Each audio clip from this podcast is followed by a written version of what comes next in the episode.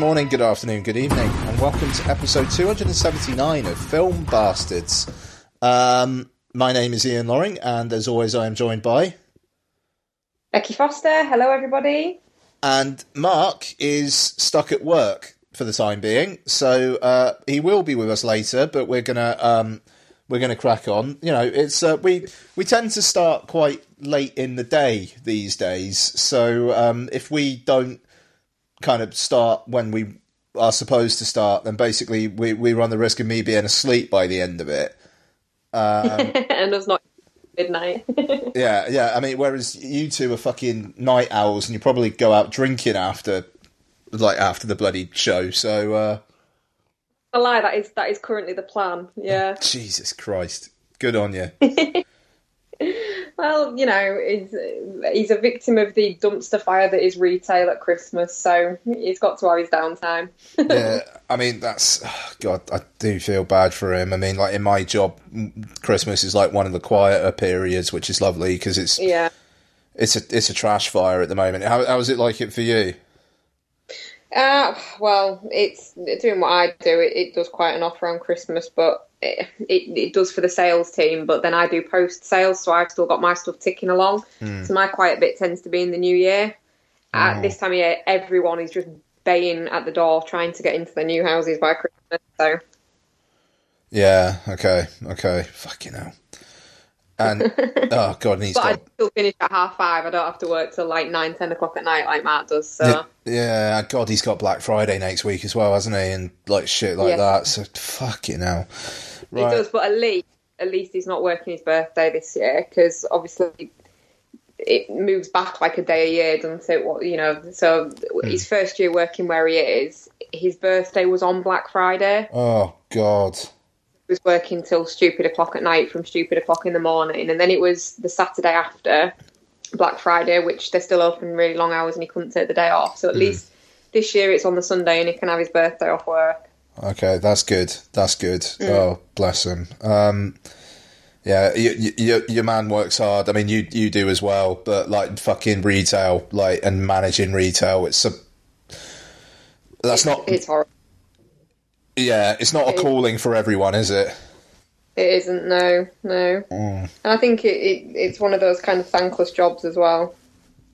Yeah, yeah, totally, absolutely. I, uh, no, fair play. But anyway, uh, Mark will be with us uh, in a bit. So uh, once he's here, we're going to be talking about um, double double header tonight. Uh, we're going to be talking about Steve McQueen's Widows. Uh, well, not Steve McQueen's Widows. Uh, Widows directed by Steve McQueen. Um, and uh, we're also going to be taking a look. Um, slight kind of surprise addition, uh, actually, this week. We're going to be uh, taking a look at uh, Paul Schrader's First Reformed, which uh, yeah, literally came up.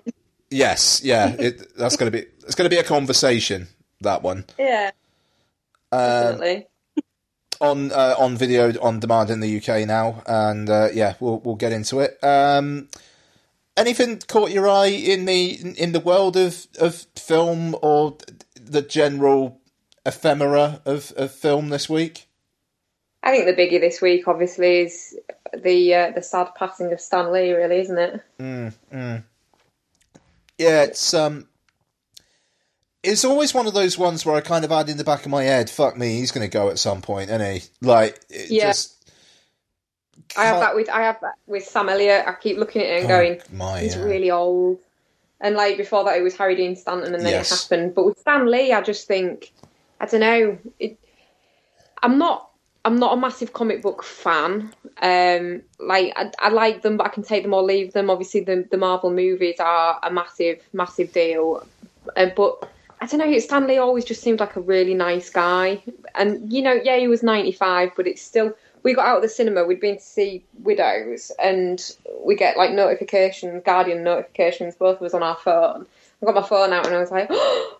and Matt was like, "What? What?" I was like, "Oh my God, Stan Lee's died!" And as much as you kind of uh, expect it a little bit, it's still it's still a bit of a shock to the system when it happens, isn't it?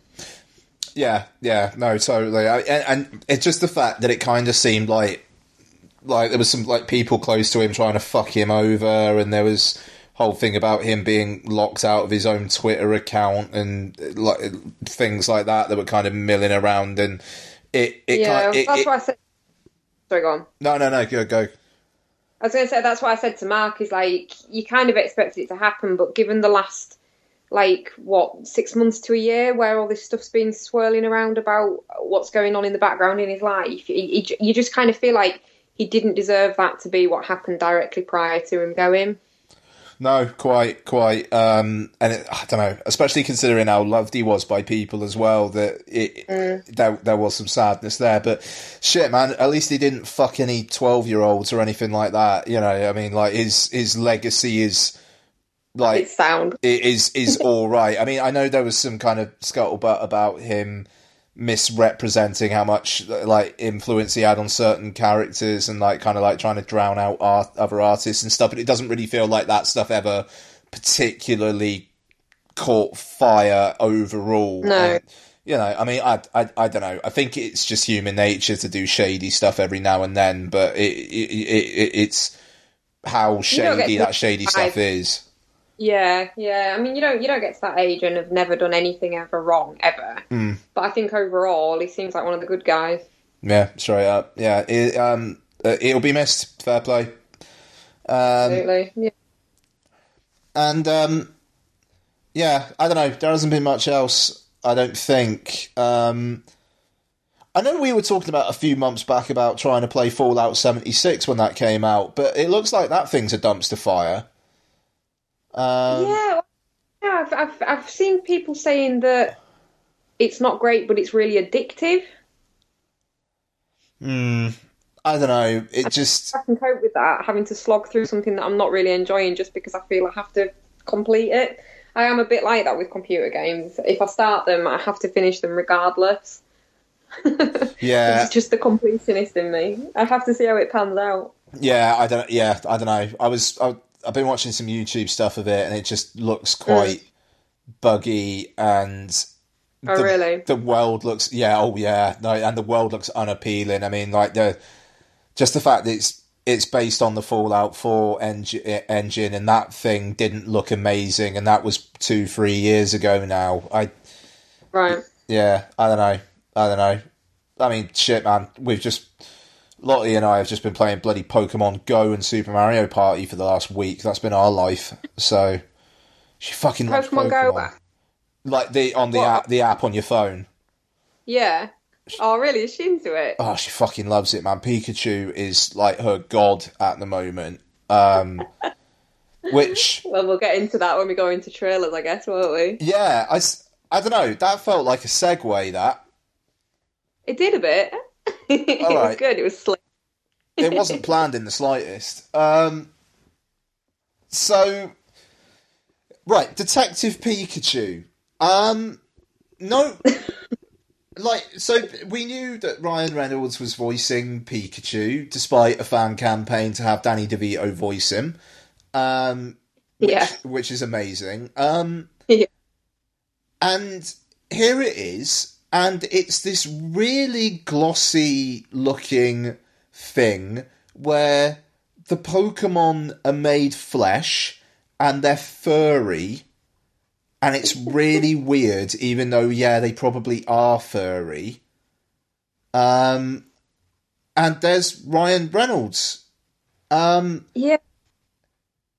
It looks really fun. It actually really does. Yeah, I think the one that, that everyone's really upset about being furry is is it Jigglypuff? That one looks like it's a like amorphous blob type thing in the cartoons, and it's furry in the trailer. Yeah, that's the one everyone's. Up- yeah, yeah, it's a, it's an odd trailer. The thing is, how could Detective Pikachu not be an odd trailer? Well, this is true. This is true. I don't I, know how comfortable I am with him talking. Well, I don't know. It's going to depend on how, why it is that that guy can understand him and no one else can. Because, like in in the games and the TV show and stuff, he literally just goes like "Pika Pika," and so yeah. you, you, you do have that. uh, yeah, I try. Um, Uh, I, well, I think in the cartoon though, couldn't Ash understand him? No, literally, just no he just says "Pika Pika," so it's like Chewbacca. Yeah, Yeah, yeah. But like in the same way, Han could understand Chewbacca. Mm. I think Ash could understand Pikachu. Maybe it's just this is giving us the insight into the conversation. Maybe it's because he was supposed to be a trainer or some bullshit. That it does mention that he wanted to be a trainer when he was younger, doesn't it? There is going to be that. It is going to be some sort of like he is the one kind of yeah. deal, probably. Yeah. Um, even though I know in in the game, I if I remember correctly, I think he comes from like he comes from like an alternate reality or some shit. Um, he's like an uh, alternate reality Pikachu. Um, and he's got right. like a, he's got like a Sherlock Holmes like style cap on in the game, and he talks like Danny DeVito. Um, I think. I think. Okay. Like, I I think I might need to like drunkenly play Detective Pikachu. What is that on? What? No, no, it's on the 3DS. We don't have a 3DS. Oh Damn no! Damn it! Damn it! Damn. Um, but yeah, it's um, it's directed by Rob Letterman, who did the first Goosebumps film, which is a good sign, I think. Yeah. Um, and yeah, we'll, we'll see. We'll see. Well, I'll definitely be going to see it because it, it it just looks it just looks really good fun, and it's I mean it's Ryan Reynolds and he's a funny guy, and the the dialogue in it looks fun. I might have to borrow a child for the day so I don't look like a weirdo and go see it. I I think there's going to be a lot of adults going to see it, like couples and stuff going to see it. Because I mean, I mean, the thing is, it's like Pokemon. It's um, I mean, that shit's like 20, 25 years old now as well. So you've got an awful yeah. lot of people who like have kind of grown up on it, and I mean, it is it is legitimately huge. Um, still, um, I mean, shit, man, you can buy Pokemon toys in Tesco, and there's not many 20, 25 year old franchises that you can say that for, of just being able to buy the toys in supermarkets still. But that, there you go. And I, I think it's going to be huge. And I. Yeah. I'm not adverse to a, a Pokemon cinematic universe. I'm going to put it out there. that Mr. Mime thing is scary as fuck, though. Oh, try catching him in fucking Pokemon Go. He's a cunt. We've got him. We've got him. But he's Did a bastard. Oh yeah, yeah, no, we got him. But it's like he keeps on like miming around all over the place, so you can't catch him. oh dear. Well, it, I was going to say though, it's it's mental, isn't it? That a phone app essentially has breathed new life into. I mean, essentially, Pokemon was was dead and gone until mm. that came out. Yeah, no, it's fair. Even though I will say there's like six different Pokemon animated series you can watch on Netflix. Like, oh, yeah, but it, it was still around, but it wasn't like a thing, really, was it? Mm, not, not, I mean, God, not to the extent that it is now. Oh, oh, Lord, no. I mean, like, no, I agree. I mean, Pokemon Go's like giving it a, a big lease of life, and there's literally the first Switch Pokemon, like, for, uh, primarily for Switch Pokemon game, comes out tomorrow. Um, right. Which uh, we've got Lottie for Christmas, and literally Christmas Day, all she's going to want to do is play on that. It's like it, it comes with a Poké Ball thing that's a controller. That's pretty good. And like yeah, like literally it's like you, you strap it around your wrist and then you like pretend to throw it like at the screen to catch the poker. Well She's gonna freak out. It's gonna be amazing. Um, that is yeah, yeah. Um, but yeah, so I mean, like it, it does seem, seem like it's kind of coming back around, and you know, it, I don't know, it's it's a f- fun universe of just people and these little fucking things milling around and having fights, and there being, I don't know, it, it why not? Why not? Yeah, it's it's quite it's it's it's a it's a fairly gentle. Essentially, it, you're fighting these things against each other, but it still feels like a fairly gentle kind of thing for kids to be into.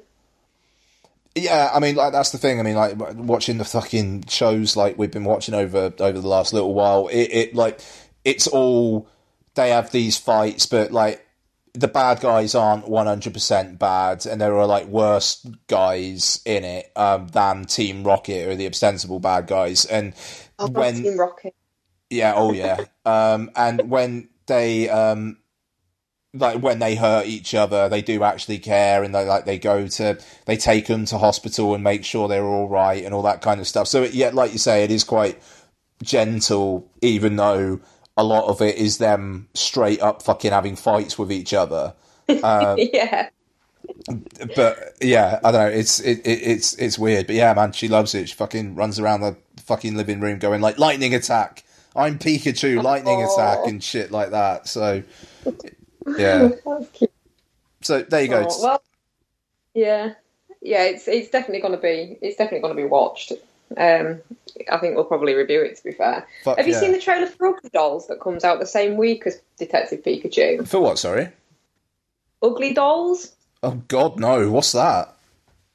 Well, apparently there's this whole thing, and it seems to be based around like a toy range, and then they've made a film, and they're just like ugly dolls, basically, like ugly characters, but they don't kind of in the film they don't realize they're ugly because they've never seen anything else other than each other, and then they go to like um,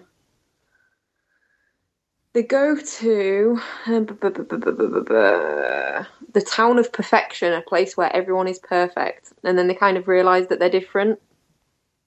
Hmm. Okay. Hmm. The the synopsis reads: Moxie and her ugly doll's friends confront what it means to be different, struggle with their desire to be loved, and ultimately discover that you don't have to be perfect to be amazing because you truly are. Who you are is what matters most. That's it, really. I don't think that's going to put up much of a fight against Detective Pikachu, do you? No, no, no. I think they should probably move off that date as soon as humanly possible, yeah. by the sounds of it. Ugly mm. dolls. Ugly dolls. Give it a watch though. It looks. I mean, it looks. It looks fun enough. It's just it's a bad week for it to be coming out. Hmm. Hmm. I don't know. Mm. I'll, I'll, I'll probably have to go see it. yeah, probably. Or maybe just don't tell her it's out. I should see a trailer in the cinema. It'll happen. No, true, true. It, it'll happen. um. Okay, what else have we got? I'm assuming you've watched the Toy Story 4 teaser trailer. Yeah. Um, Mr. and Mrs. Potato Head's arms are too long. Right. Okay. Those are my only thoughts. Is that? I mean, you're you're quite a big Pixar fan, aren't you? A fucking how, Toy Story three is the shit. But how how hungry are you for a Toy Story four? Not in the slightest. It just seemed like a big gap. I mean, to be fair, the gap between two and three was, I think, 11 years. I think it was 99 to 2010. Um, so, yeah, but, true. But I do get your point, and it does just feel like they've just got to spit out a, a they've just got to spit, spit out a sequel. Um, whereas with Incredibles 2, you had Brad Bird coming back, and it was like he actually wanted to tell a story, and that it kind of felt like a story that was worth telling. It, it's going to be mm. interesting to see what this one is, because what is it? Like, it's a toy that's not really a toy joins them. It's like, what, like the kid just likes playing with a plastic fork? yeah, I, I don't. I, I just, I feel like three, as much as I'm not a big fan of the Toy Story movies. Like the first one's great, but then it just got a bit samey. Uh, but it, it wrapped it up quite well. Oh, like it, it felt like ending. a natural end. And yeah, Forky, a handmade toy made from a spork. Huh. So it's the fact that he's handmade then, right, okay. So he's like, I don't belong here, and it's because he's handmade. I don't know. It says he has an existential crisis wanting to be a spork and not a toy. So they try and help him understand how to be a toy. But does he try and help them understand how to be a spork? I, I don't know. Maybe there's a bit of back and forth. I don't know. I That's hope so. That's a fucking weird plot synopsis. Yeah. Huh. I don't know. Well, I mean, uh, shit, man. Never. I, I, I, I, I, think we should say like never discount Pixar. Uh, mm. But I will say, I, I, Toy Story three is a perfect ending, and I'm really, really worried that they're going to do some legacy tarnishing here. Yeah, quite possibly. I mean, just watching the trailer though, the I mean, I know it's only a teaser, but the it, it really does show off what they do well, which is like the the backgroundy stuff. The Pixar always nail that. It always looks really fantastic, but it's it's the characters themselves that I always have issues with. Fair enough. Yeah, yeah. No, I, I mean, it was interesting. Like Buzz Lightyear had some good development in the first one, but then he's basically just a sidekick in the second and third ones. Um, and Woody, I mean, I, I don't know. I mean, like his character does go through some growth, but at the end of the day, I don't know. I, yeah, there's there's not really that much to him. I mean, there's not that much to to any of them. I mean, the, the first one was essentially an extended tech demo. Um, yeah. And uh, whereas by the time you get to the third one, it's this fucking brutal, frank, quite dark look at finding yourself at the end of your useful life. Um, you still have no bit where they're going in the chipper. Oh, in the fucking in the in the incinerator. Is it an incinerator? Oh god! And they're all fucking holding hands, and like Woody and Buzz properly look at each other like, "Yeah, this is the end." You know, it it's fucking that's it's quite dark, yeah. It's fucking ridiculous that that film like that that it does that. Like literally, it is toys acknowledging that they are going to die yeah. Yeah, and, and, I mean, it holds. It always holds for a beat longer than I think it's going to every time I watch that fucking film. Uh, Maybe this time they'll really fall in. Oh my god! Could you imagine? what if someone just made like a, a renegade fan cut or something? Well, uh, anti fan cut and distributed it. Oh, that'd, that'd be, be fun. That'd be amazing. Maybe that could be our oh, fucking. Isn't it Topher Grace who does like re- weird re edits of films? Yeah, I'd love to see that. I, lo- I love that. Like, he... Sorry. You are? I was just going to say, I'd love to watch it with someone who didn't know that it was like a different cut and then just watch them and they'd be there like all complacent. Like, yeah, yeah, they're not, they're not actually going to go in the incinerator. And then they do. And just see what happens. I think that'd be fun. Oh, that'd be incredible. Very good. Uh, I know there was a new Alita Battle Angel one which I haven't seen. Um, either. Her eyes are too big, and I know it's the point, but it's fucking weird, and it's not it working. it's a touch uncanny valley, and it's like it's it's too close, but not close enough to mm. looking hmm. like a real person. Yeah. Um, have you watched the Everybody Knows trailer, the Penelope Cruz and Javier Bardem one? No, no, I haven't actually. How is that? That looks actually quite intriguing. It looks really good.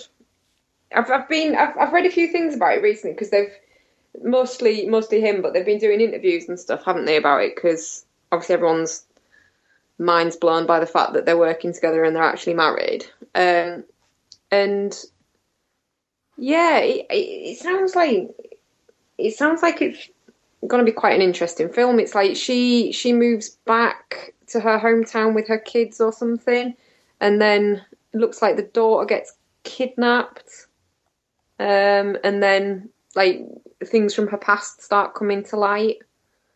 Um, so it looks kind of thrillery. Okay, all right. I, yeah. Did that? I think that opened Cannes, if I remember correctly. Uh, let me have a look blah blah production release reception. I think it did. Not giving me any information. Oh yeah, film opened the 2018 Cannes Film Festival in competition. Yeah, it's been open. It's been out in Spain since like September. Okay. Okay. Yeah. Spanish psychological thriller. I can get down with that. Yeah. Yeah. Those those are three words I don't mind being together. Yeah. You know, being helmed by two people that are all right to to spend some time with on screen. I, I like both of them to be perfectly honest with you. So yeah, I'll give it a go. Yeah, not sure, sure when it's actually. What a new year. Yeah, probably. But yeah, it looks it looks good. Does that one? Give it a watch. Um, cool. The new Dumbo trailer dropped oh, today as well, didn't it? Yeah. Yeah. Um, it's going to be interesting to see if that thing is as fucking heartbreaking as it kind of seems like it could be. Do you know what kind of ruins it for me though? Mm. The kids being in it, like, why? Why put more people in it? The the the, the other sort of live action Disney stuff they've done, they've not inserted extra people just for the sake of it to make it easier being live action. You know, Jungle Book they managed perfectly fine with it being mainly animals, and the animals actually look like animals in that as well, whereas they they don't in this. Like, there's they look weird. Um, I didn't notice that. You know, the that, animals that look weird. Do you think? Yeah, that baby elephant doesn't look like a real like elephant. Its eyes are like way too big. And like in the in the original Dumbo, it's not it's not like some kids that give him a feather. It's the crows. I mean, I can understand them possibly wanting to alter the the outlook of the crows and the the way that they um, operate, but you know, I don't quite understand why they've they've put so many extra people in it and focused so much on the people. Well, I mean, like in the end of the day, the first Dumbo is like only just over an hour long, isn't it? Um, and I suppose you've, you've you've got to add some stuff. Um, but I don't know. I'll watch Colin Farrell as like some sort of elephant keeper who realizes that he loves his kids. I'm, well, yeah, yeah, that's fair enough. That, I mean, that, it looks like sorry, it looks interesting. I just it just confuses me why they've changed that that element of it. I don't know. We'll have to see. It it, it, it kind of it kind of feels like uh, do we really need this? I mean, fuck me, man. I mean, like next year, live action Dumbo, live action Aladdin, and isn't it live action Lion King next year as well? I think so. I don't know whether it's whether it'll be released next year. I don't think have they even started on it. Oh yeah, yeah, yeah. No, yeah, um, hang on, because it, it, God, that's an awful lot in one year. Oh yeah, July nineteen.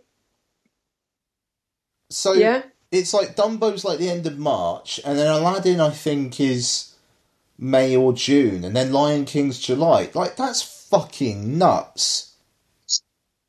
They're playing their hand out too quick, aren't they? They should have like staggered them and let things bed in a little bit. Like you don't if you if you're releasing like a series of films, you don't release them all like a few months apart, do you? And it's the it does feel like a series of live action. Well, it, it is. It's a series of live action remakes. So why not why not let them have their own little bit of time before the next one comes out? Yeah, I've got I've got to I've got a fucking look I've gotta look at the fucking release dates here. Hang about. Um, yeah, May four, May May nineteenth for Aladdin. Did you say March for Dumbo? Yeah, 29th of March is Dumbo.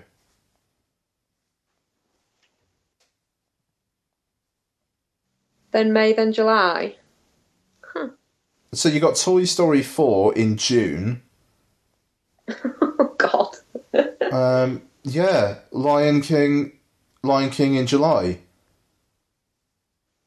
Ah, that's too much, is that, isn't it? Fucking hell, man. And then the week after Lion King, it's bloody Once Upon a Time in Hollywood and Hobbs and Shaw.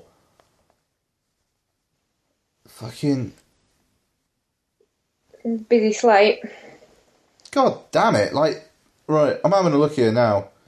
Just next summer, I want to go through this. Alright, so Dumbo, like March, Avengers, 26th of April, Detective Pikachu, 10th of May, John Wick Chapter 3, 17th of May, Aladdin, 24th of May, uh, and Rocketman, same day, Godzilla King of Monsters, the 31st of May, X Men Dark Phoenix, the 7th of June, Men in Black, the 14th of June, Toy Story 4 the 21st of June. Um, then the then you get like a week off of the big ones. Then it's Spider Man and the Annabelle film that's got um, Patrick Wilson and Vera Farmiga in it. 12th, yeah. of, the 12th of July is a break. 19th of July, Lion King. And then week after that, Once Upon a Time in Hollywood and Hobbs and Shaw. Week after that, The New Mutants. Um, fucking like that's that's an insane summer. That's it. Mm. That's really really intense. Um, and just Disney, like I mean, I know everybody jokes about them fucking owning everything, but they fucking own everything. yeah, yeah. They'll be looking to make some big money next year, though, with all those releases and Disney Plus launching. Oh, straight up. And what's the fuck? So, and it's Avengers, Spider Man. Oh, that's right. It's Captain Marvel, isn't it? Yeah. So those are the three. Yeah, because you got Captain Marvel the eighth of fucking March. Um, my. I'm quietly working my way up to being quite excited about that. To be honest. Well, Captain Marvel, yeah, yeah. Why not? Eh? Yeah. I wasn't feeling it at first, but it, has got me. I think. Mm. like I just, I don't think. Sorry, go on. I was just going to say busy summer for Disney. Hmm. They don't have. They don't have much earlier in the year. To be fair, like Captain Marvel seems to be their big thing.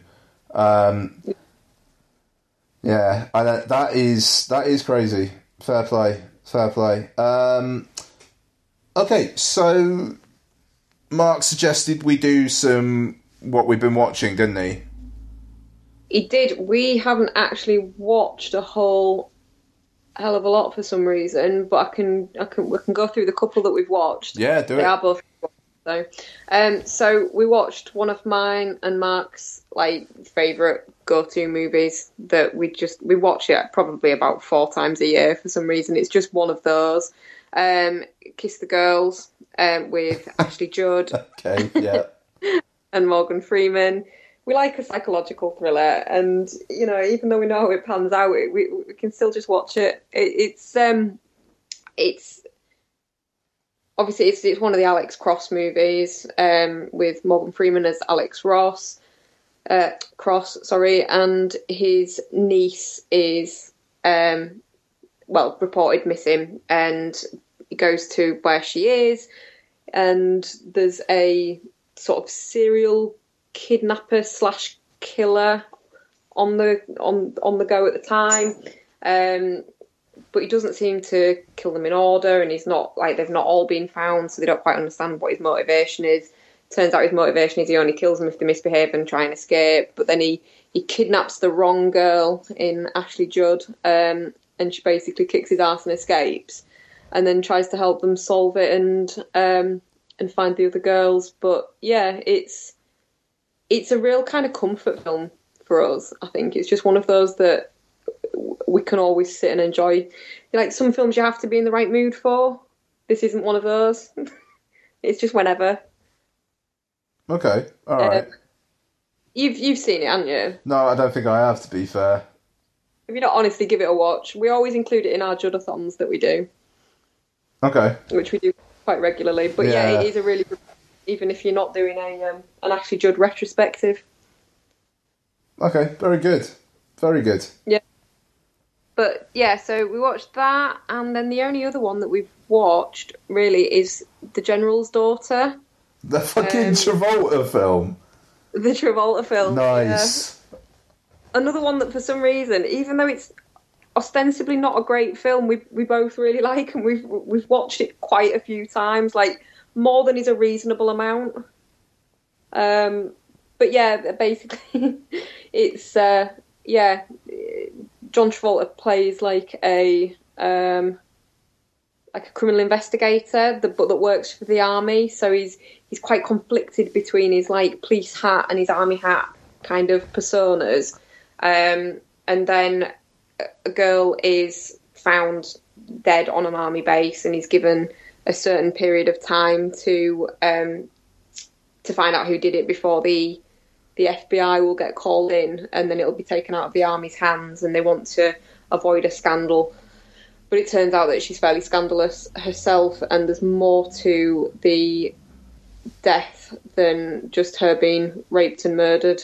Um, I won't I won't give too much away because it's it kind of gets quite spoilery quite early on, but it's um, again, it's uh, I think we've just been in a kind of crime thrillery kind of mood um, with regards to the films, and it's uh, it, it, definitely ticks that box. Um, so yes, I really enjoyed that as well. It's that's a a solid recommend if you can put up with John Travolta's really bad accent at the start and really weird face all the way throughout. he, he, has got. A, he's a strange looking guy, isn't he? He's, he's he's had some work done, and some of that mm. work he should have probably put in a complaint for. Absolutely, yeah. It's um, but yeah. Do you know what? It, it's one of those things with Travolta. It, it, he's either really good and watchable, or really really awful. And this is this is one of the watchable ones. it's quite a, apart from, like I said, the terrible accent at the start, which changes about five times because he's supposed to be putting on an accent, like a southern accent, but the type that like this it changes about five times before he just goes back to Travolta voice. That's a bit distracting, but apart from that, he's quite likable and watchable in it. Mm. So that's always kind of. I don't. I don't actually. I don't dislike Travolta, but I just just dislike a lot of his performances. He's he's really hit or miss. Yeah, I mean that. I don't know. It, it, it does kind of just seem like if he's into it, then he's a good time. But if he's not into it, then you can really, really fucking tell. Mm. Mm. I have to admit, though, I'm really, really curious about that Gotti film. Like, I want to watch it just to have, just just to know, just to know if it's as bad as everyone's saying it is. I just I can't pay for it. No. Like, like it, it's I I will watch that film happily, but it's gotta be on a Netflix or on Amazon Prime. Yeah. Oh yeah, definitely. Yeah. Yeah, you wouldn't drop good money on it, would you? No, God no. Um, but it'll it'll land on something eventually, and then we'll all have a good laugh. yeah, no, absolutely. I, I, I think it'll be sooner rather than later that one as well. Yeah, I wouldn't have thought they'd have they'd, they'll hold out for many DVD sales or Blu-ray sales, will they? No, no. You'd you, you, you'd like to think they'd be sensible enough to know that's probably not the not the way. Not the uh, or, yeah arena for it. Hmm. Um, finally got Mark watching Haunting of Hill House. I know it's TV, but that's that's um, taken up a little bit of our evenings. We watched the first couple of episodes of that. And... Uh, did he actually watch them? Yeah, yeah. Wow. Me and Isabel have been watching a lot of Buffy. Nice. And that's been about it, really. Ah, okay. Yeah. Not very, not not a very good haul. Apologies, guys. um, I'll I'll make up for it. Go On, unfortunately, um, I'll try and get through these as quickly as I can. But yeah, I've I've, I've been on a bit of a tear actually. Um, so i I forgot to talk about last week about a couple of things. Um, so uh, Den of Thieves, um, which is on Netflix in the UK now, and it's basically Heat, but with Gerard Butler as Al Pacino. Okay. Um, okay. So and like set in the world of like LA, kind of like gang bangers and all that kind of stuff. Um, yeah, it's very long. It's well over two hours. Um, but it's interesting. It's like the second half of the film is basically just like a heist, and oh. then yeah, yeah, and and then just like Butler and company chasing down those who did it. Um, and I quite enjoyed that aspect. Um, it's I don't know, it's very very boilerplate stuff, but I think for a Saturday night watch, as I as I watched it, it was um, it, it, it, it was a pretty it was a pretty okay time. Um, you know, it, it's not like disagreeably three out of five. You know, actually, I think I said it. I, think I gave it like a three point five. I think, it, yeah, I did. It's got it's got enough in there of kind of like just fun value to make it worth a watch. Uh, so yeah, D- Den of Thieves. I, I I somewhat recommend it if you're so inclined. I would say. Yeah, yeah. So is is Gerard Butler the the cop? Yeah, then? yeah. And then is Fifty Cent like the main baddie? Or no, um, I can't remember the name of the actor who plays the main bad guy, but Fifty Cent's like his right hand man. Okay. Um, okay. But like um uh O'Shea Jackson Jr. is this uh is like the driver for the bad guys, um, and you yeah. follow you follow him a bit as well, and there's some stuff going on with his character that's quite interesting. Um, and I believe there's going to be a sequel, and all right. I'm I'm actually up for that. Given how this film ends, I'm actually I'm up for another one. Fair enough. We'll have to give it a watch. Yeah, no, I, I, I think you guys would get a kick out of it. Yeah. Uh, so um, I also rewatched The Fog uh, in in 4K on Apple TV. Um, we started rewatching that actually, but we um, we had to call it a night. It was too late. oh, oh uh, we didn't want to do our usual thing of just falling asleep during it. Fair, yeah. Um, oh. oh, who's that now? He's Sup, bitches? Um, I'm just gonna grab. I'm just gonna grab a drink while uh, Mark gets settled, if that's all right. Actually, there's some breaking news. Ooh, what? Apple has agreed a deal with A24 to produce yeah. movies and TVs and stuff, uh, TV shows for its streaming service. That's gonna fucking piss off a lot of people, I think. Yeah, so it's literally so so Apple is launching a streaming service. Well, they haven't like formally announced that they are, but it's like a twenty. They've inked a deal with A twenty four to produce original content for them, which is probably going to be included as part of a streaming service. Wow, the, the thing is that there's going to end up being nobody. It's going to be Netflix is going to end up just doing Netflix mm-hmm. stuff which oh, oh, they can't charge a tenner a month. Well, anyway, we're going to discuss this, aren't we? All of us in a long form discussion piece. yes. Um, so we won't get into it now, but we are we are planning on this, guys. We're going to discuss it in a, a long form, proper show, just dedicated to it. That we're actually going to do like proper actual fucking research and shit like that. Fucking research. I am, yeah. I would drop I would drop like a schedule and a plan and everything I'm, like I'm that. I'm glad someone is. Yeah, mate, I'm gonna do it. Like minutes. Yeah, no, not minutes, no, no, but like a full fucking. This is this is scheduled. This what we're gonna cover. And these are the points. What is it? Action points and shit like that. I've got all in my head. Will there be a flowchart? There, there, there might be. Who knows? Might be an infographic. Do you need oh. me to bring some highlights? Uh, yeah. Yeah. Yeah. All right. Well, let's yeah. uh, let's let's let's let let's move on then. um, so the font yeah, the fog. So I watched, I watched, it in 4K, and um, yeah, it, it, it, yeah looked really nice um, for the most part, um, and it's great.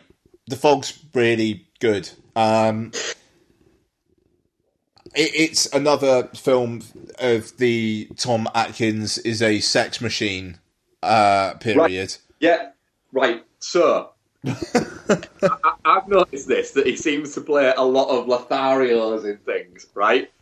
So I had a quick look on his because um, I wanted to have a look to see if there was a point where where we've just caught it late, and like if in like the sixties you looked at it and went, "Holy shit, he was a good-looking guy." He's pretty much looked the same his entire life, right? But I, I promise you, I'm going to show it to Becky. She can what is it? I've just got a Tom Atkins um, IMDb page. What is the first word, Becky, in his bio? Handsome. Handsome. the rugged, versatile, and charismatic character actor Tom Atkins. And he is. He's he not, is. He's not an ugly guy. He is. That's it. But he's he's not the level of. He's, he's, he's not picks up Jamie Lee Curtis. No. Hitchhiker, and then next scene is smoking in bed next to her. Handsome. Possibly not. No. Well, you know, maybe she's just got really low standards. Well, fair enough. Yeah, I, I, yeah, it's it's weird, but no, I, I enjoy the fog greatly. Um, don't have much to say about it to be honest, but yeah. Uh, well, because we rewatched the fog, but you fell asleep, didn't you? I thought we'd stopped it, but yeah. No, we actually, you, I actually watched it all. you just fell asleep. Um, but the fog is one of those films it for you, is, isn't it? Yeah. You, you, can't watch. It's like when I couldn't watch Bourne Identity for years because no matter when I started watching it, whether it was 11 o'clock at night or 2 o'clock in the afternoon, I fell asleep 10 minutes into it. We went through that period of Twin Peaks as well where we couldn't get much more than like two minutes past the theme tune. Yeah, before we fell asleep. asleep. Yeah. Well, it's a really good theme tune. So we watched the, the, the Fog. Um, and the same, I don't have that much to say about it other than the fact that I actually really do really like the Fog. But I also like the fact that although it's only like 90 minutes long, it feels like a two hour movie in a good way. Yeah. it's got it's a very slow paced movie. It's not trying to rush itself through, and it it very much feels like a Carpenter movie mm. in that sense. Yeah, it does. Yeah. Mm-hmm. Mm-hmm. So, yeah, the, the fog is well worth a watch. Now, um, I also had a couple of kind of thematic double bills. Um, so, Orson Welles. Uh, time. Um, his unreleased film, The Other Side of the Wind, which uh, came out on Netflix, and the accompanying documentary, uh, They'll Love Me When I'm Dead. Um, I, are you guys going to watch these at some point, do you think? At some point, but happy for you to spoil them.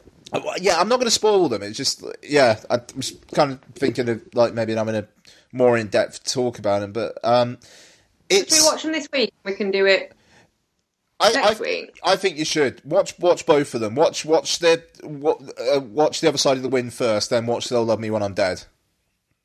Are these both on Netflix? Yes, yeah, both on Netflix. Yeah. You, you won't have a, won't have a problem at all. Okay, I'll, uh, I'll I'll skip those then. So um, I had a Grinch double bill.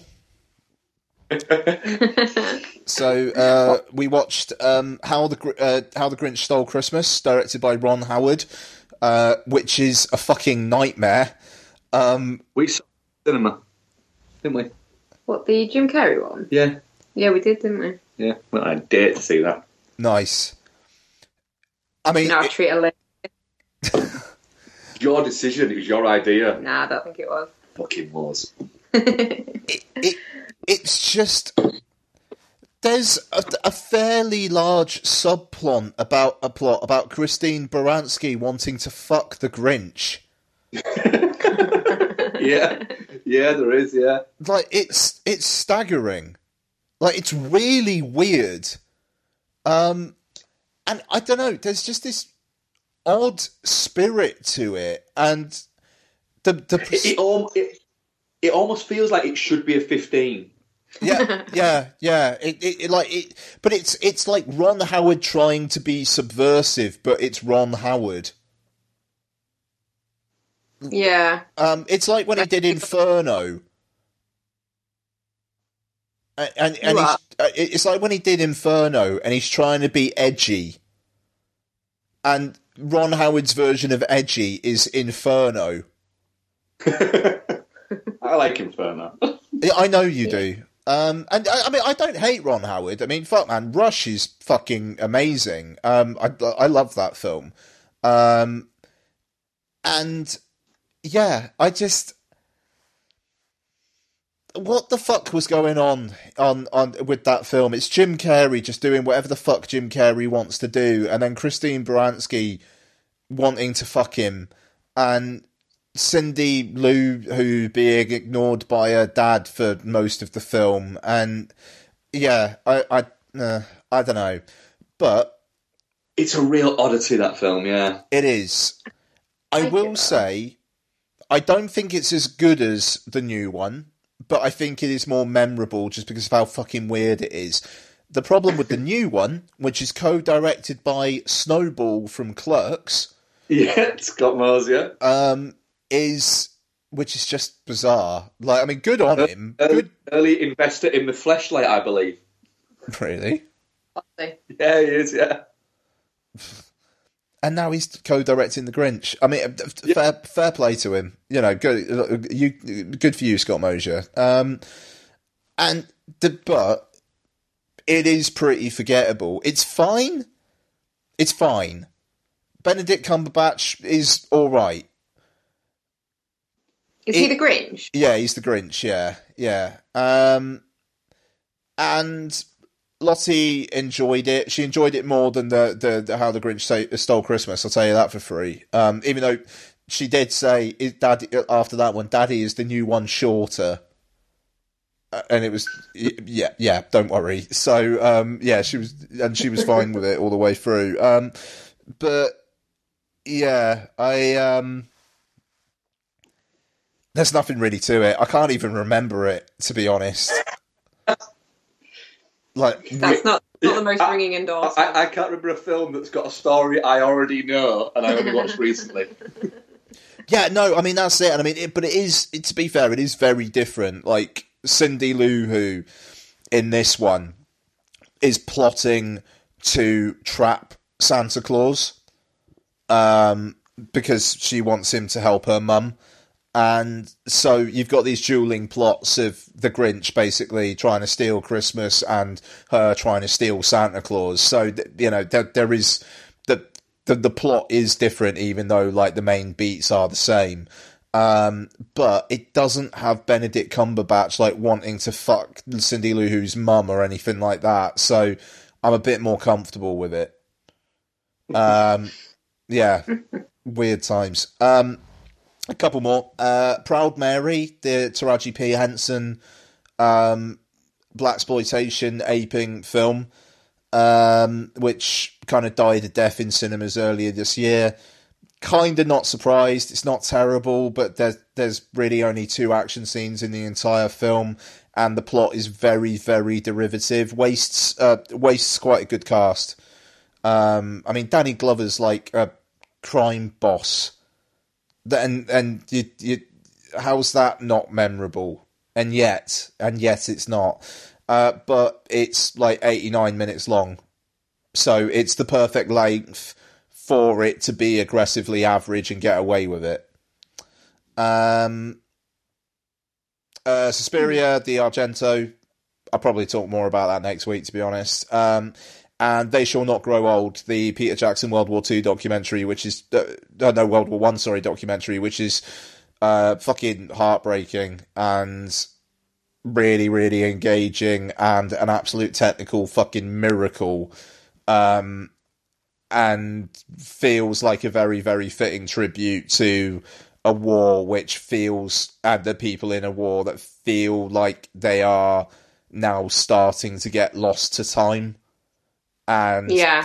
this kind of makes them feel real in, in quotes again. Um, it's on iPlayer until Sunday, and I think it should be watched.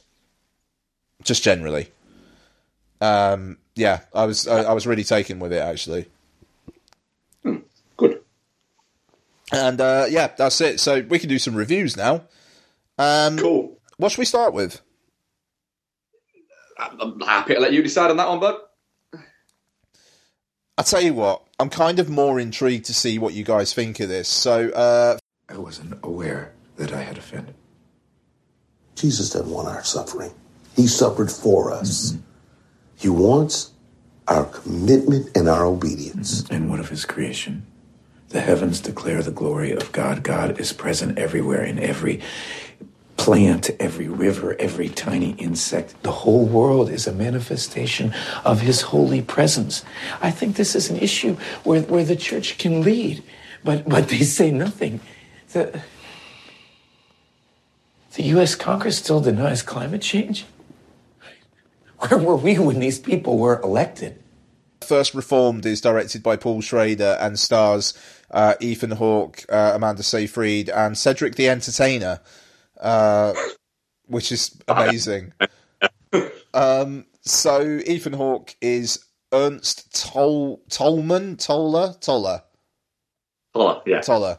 Um, who is a priest who seems to be having a bit of a crisis of faith. Um, never really says that, but it kind of seems to be where it's where it's going, really. Um, and he is asked by one of his parishioners, uh, Mary, played by Amanda Seyfried, to speak to her husband um, as uh, he is so worried about the, the the state of the world that he wants his wife to abort their baby, and the pleasant, jolly japes start from there Yes. Becky, what did you think of First Reformed?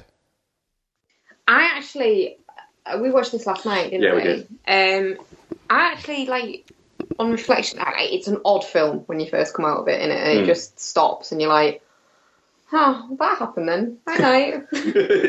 um, but I, I, on reflection, I really liked it. I really, I really, I, I found it really engaging. It's odd as fuck, but it's, I think it's really good, and the, I think Ethan Hawke um, portrays him gradually breaking down quite well.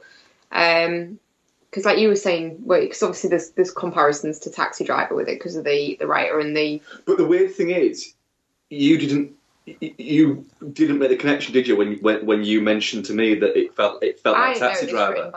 You didn't know it was written by the same person at the time, did you? No. So you made that connection without knowing it was written by the same person. Yeah. Yeah, I just think that that's interesting because I think a lot of the time you can project things that aren't there onto it, but yeah. you made that connection without knowing that. Well, I think obviously the, the, the obvious comparison is he's looking at the world around him, getting gradually more and more disgusted by the state of things, mm. and decides to try and take things into his own hands. So the I think what really kind of connected with me, as odd as it sounds, and after the tumultuous day of, of, of political shenanigans that we've had today is the impotent dumb fuckery. I think dumb fuckery. Correct, uh, yeah, term. The, the the impotent rage that you feel at watching people systematically ruin something and you can't do anything about it. And I, I, think maybe it was just I was at a place where I could really relate to that when we watched it, and that's that bit where we really... great way of putting it. Sorry, Becky, that's a great that is a great turn of phrase. Sorry. That the bit where he realizes he, he can't go and blow up the bad guy because the pregnant lady's there that he actually quite cares about, and he just he, he takes the thing off and he's just like, I, I literally can't even do this one futile fucking gesture because I just can't, and it's yeah, uh, it just really engaged me on a deeper level. Mm. Yeah, I really liked it, and I will watch it again. Um, Amanda Seyfried's great in it a gigantic eye has always freaked me out, but that's always just going to be a thing. Um, I think she's very good in it. I think the guy, um, the God, what's he called? Michael, um, the husband. Yeah. Um,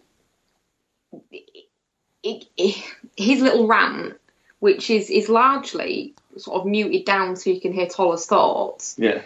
But there's that thing on the computer going round and round with the globe getting redder and redder oh, as the yeah. years and he's he's going through all this stuff and all this uh, that we've probably got past the point of no return, but it it it gets across his panic about it and about bringing a child into a world like that in a really short amount of time really well.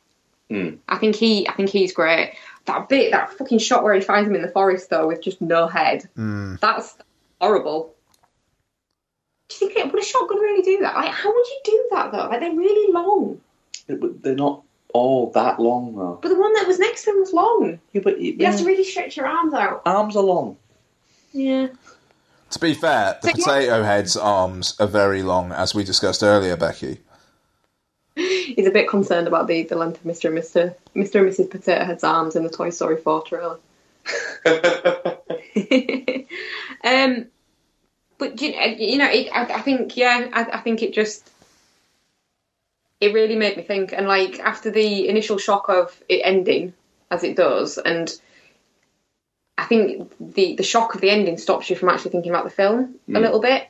But I've had a whole day to think about it, and yeah, I, I, I actually really really enjoyed it. Great stuff, uh, Mark. Uh, yeah, I, I mean, a lot the same. I, think it, it, it's a very, it's an incredibly watchable movie. Um, in a in a sense of it's not not in the sense of something that's that's outrightly entertaining. It, it's just it's a fascinating watch, um, and I think it, it's a weird thing that it, it's like people have recently in the past few years sort of discovered Ethan Hawke. It's like, actually, no, he's been quite a captivating actor for 25 years now. You know, it, it's not a new thing. Ethan Hawke, it's just he's He's been making some really solid choices. But, he, but I think he always yeah. has. It, it's just he's never been a guy who he's always been the guy who seemed like he was about to be the next big thing.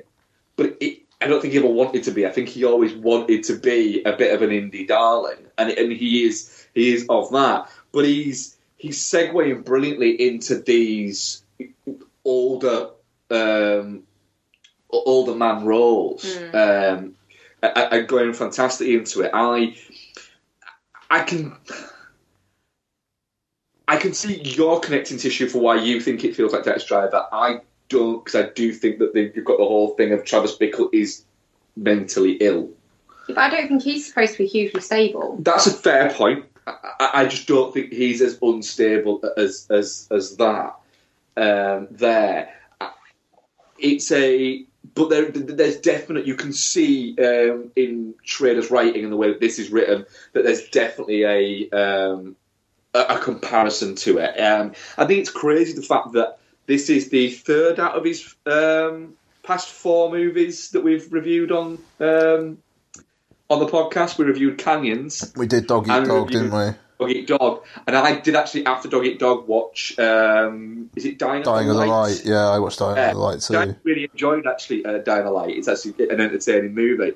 Um, but it's mental that, that we've done these. But it is Dog Eat Dog was not very good, just not very good outright. Uh, but this is this feels like a more. I, have always thought of Paul Schrader as being a much better writer than he is director but he really wants to be a director and wants to be an auteur. He didn't write Dog Eat Dog, though, did he? Uh, no, I don't think he did. No, um, but this it definitely has that that Schrader esque feel that you even got from something like like Canyons that was definitely there, but this has just got a little bit more to it and a little bit more of an interesting story, and you've got a better central performance with. Um, with Ethan Hawke, who's fantastic.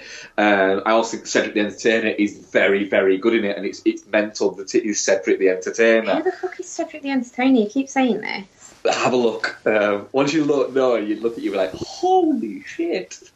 Um, and you know, you forget that Amanda Seyfried does these these quite entertaining, these quite intriguing films. But it is, it's the, it's a guy who is a little bit lost within himself just getting further lost within himself, but finding the you know the right, the wrong, and the right path at the same time. It, it's a fascinating piece of work. But you kind of get the feeling, don't you, with him that he's he's already he's already lost at the start. Otherwise, why would he be writing the journal? Yeah. And why would he have? Why would he, he keeps alluding to the fact that he can no longer pray. Already there, probably due to the death of his son, the death of his wife, and the growing loss of faith, mm. which again doesn't say out loud but alludes to. Yeah. And then obviously, I guess finding someone with their head blown off in the forest is probably quite a dramatic experience, and it seems to just kind of. I think at one point he, he, he turns around and, and, mentions the fact that what's the what's the church called? Uh, something life. Yeah. Oh, what the fuck is it? What is it called? Um, abundant life. Abundant, yeah. Abundant life kind of saved him and brought him back from the brink after the death. What it then yeah. gave him the, the chance to explore his faith. And then what I think once he starts to realise that it's not a church, it's just a business. Mm. And uh, it's got a kowtow to these wealthy people who have no interest in it who are just using it to funnel their their, their dirty money through. Yeah. Um, that that's when it turns from being a frustration to being outright rage. Yeah. Um, but it doesn't seem like a it, it, doesn't seem like an aggressive person, despite the fact that it, does mention that he was in the military. Yeah. You know, but he doesn't seem like an aggressive person. It's a. Uh, what, what did you think, Ian? I'm fascinated to talk about what you thought. Yeah, no, I mean, I, I, I, I think I'm pretty much uh, kind of singing from the, the, same hymn book as such. To be honest, um, I, I think Hawke is amazing in it, and he is getting a bit of Oscar buzz, and I think it would be well, well deserved. It's. I love how quiet he is. Um, like how softly spoken he is throughout the whole fucking thing, even with one of the most brutal chewings out of a potential lover you'll ever fucking see on film. Yeah. Like, just for how angry he is, but also quite restrained. Like, it's fucking, like, the whole, like, I despise you. You make, like, what is it? Like, I despise you. You make me think of my worst self. Yeah. And it's just like, fucking hell. But the, that the, is literally what you turned at me and said at that point, wasn't it, Bex? Yeah. You, you, Bex literally turned at that point and went, fuck. Like, it, it's. hell, that's a takedown. I think I followed it up with sick burn. Sick burn, yeah. Yeah, I mean, sick burn. And the, the thing is, it kind of seems like he's right as well. She's just like, the, the, and the, I, I forget, I don't know the actress's name, but she's really good as well. Like, she's just like she just seems to think that he's gonna come to her for comfort and she knows best and she's gonna make him right again. She's gonna be his savior. And... i actually i like her. Like you kind of get the feeling throughout it that she just wants to look after him and she's worried about him and that she hopes there'll be something else but mostly she's just worried about him. And then when she says about ringing his doctors i was like no you're dead to me now. Yeah, that is such a that's just such an overstep. Yeah, no, e- e- exactly, and it, it's just right. No, you're not. It, it's gone from that kind of nice to like almost like sociopathically needy, like mm. just kind of thing, and it's it's weird because on the out on the outside, it is just like she she just cares about him, and you know, if you saw this in isolation, like if you watch this without context of anything else that happened in the film, you'd just be like, that guy is horrible.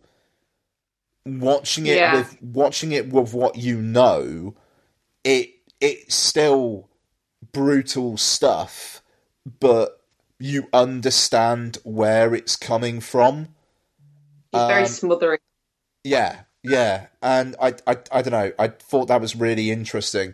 Um, I will say the very ending. I'm not entirely sure how much that worked for me. Where it just cuts off. Like just well, just the whole kind of like, what does it actually mean? Does it does it mean that he's kind of found a place?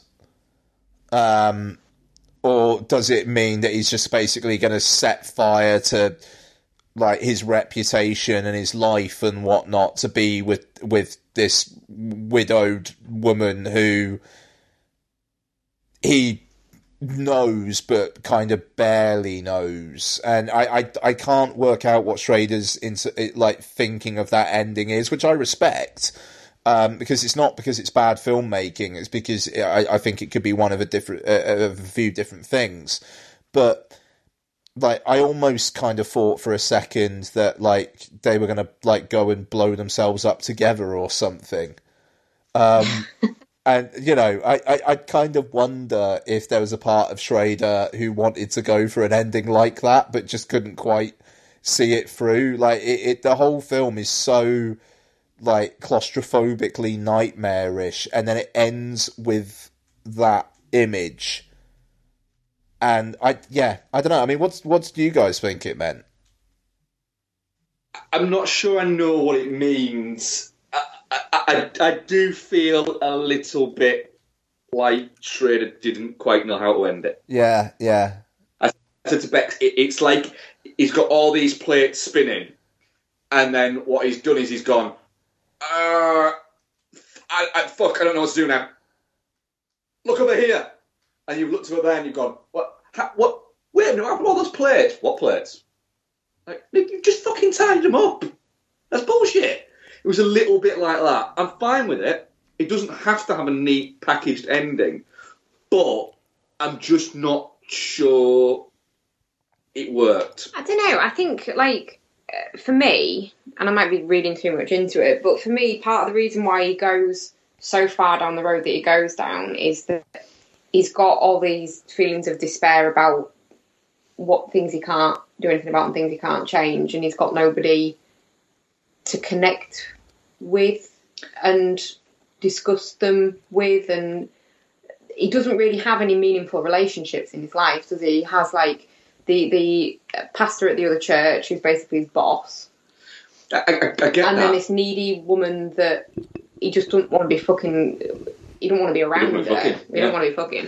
Um, and then he, he, he has this connection with Mary, and but I think he kind of thinks that she's just leaning on him because she just lost her husband, I- I and see then that. Getting that kind of human connection back. You know, How, do, how does the co- how does the conversation go when when when you know the, the things move on from that kiss and he goes, oh, just be two seconds. I just need to remove the barbed wire from my torso. I think she'd get it. I think, Did you think she'd be like, by the way, I'm cool with this shit? Yeah, I think she'd be like, Do you know what? I understand where you're coming from. She hmm. seems quite a she seems quite a cool person. You know, she was she wasn't even she didn't even seem really that phased by her husband blowing her head his head off. No, she seemed like she almost expected it a little Yeah, bit. she I, I, seems to take she she thought it was coming. Yeah. So like she might look at it the, the barbed wire and go, I don't do I really want to get into this sort of thing again? But I think yeah, yeah I think she'd be down. Uh, so you're saying that she's one of those? She's a chaser of broken men.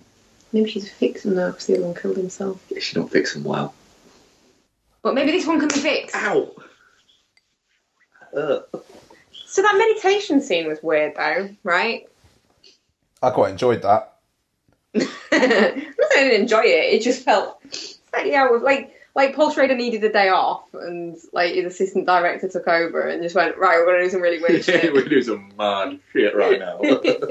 um, and then snuck it in. so we need to green screen this. We need to what? yeah, yeah. Yeah, yeah. No, I mean it just it's um, uh, it's very well uh, well written. It's well enough directed. Performances are cracking. Yeah, I it just it it feels like Paul Schrader's back, which is weird. it does, it, it, it, it, which is weird because he hasn't he hasn't been around for a long, long time now. I mean, he's been around, but it, it, not in the way you want him to be around. Right. Yeah, He's been around like a fart in an elevator. yeah. he, he has, he has. Oh dear. Like, he's been around like the guy who's pissed himself at a pie. Oh, poor Paul Schrader. Um, but yeah, it, it, it, it's definitely a, a return of form. Um, you know he's going to make something else, so it's going to be interesting to see if he can continue this Mm. um, kind of form for, for his next film. Um, yeah, I'm definitely not shit on it. Yeah, yeah, definitely not. Uh, audience vote, definitely not shit. Ninety percent, Nice. touching cloth of ten percent. I understand that. The thing is, it's it's it's odd enough that I can see why people wouldn't get on with it. Yeah, Yeah, I.